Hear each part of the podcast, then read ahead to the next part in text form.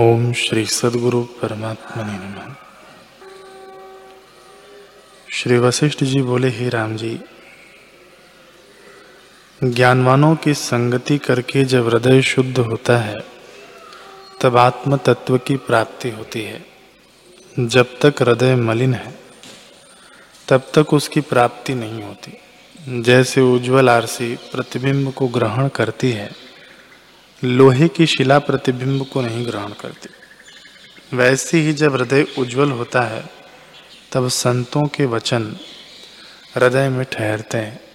जैसे वर्षा काल का बादल फैलकर थोड़े से बहुत हो जाता है, वैसे ही जब शुद्ध हृदय होता है, तब बुद्धि बढ़ती जाती है। जैसे वन में केले का वृक्ष बढ़ता जाता है, वैसे ही बुद्धि बढ़ती जाती है।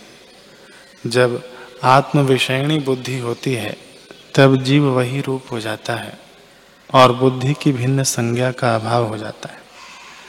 जैसे लोहे को पारस का स्पर्श होने पर वह स्वर्ण हो जाता है और फिर लोहे की संज्ञा नहीं रहती।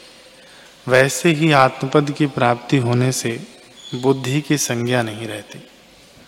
विषय भोग की तृष्णा भी जाती रहती है।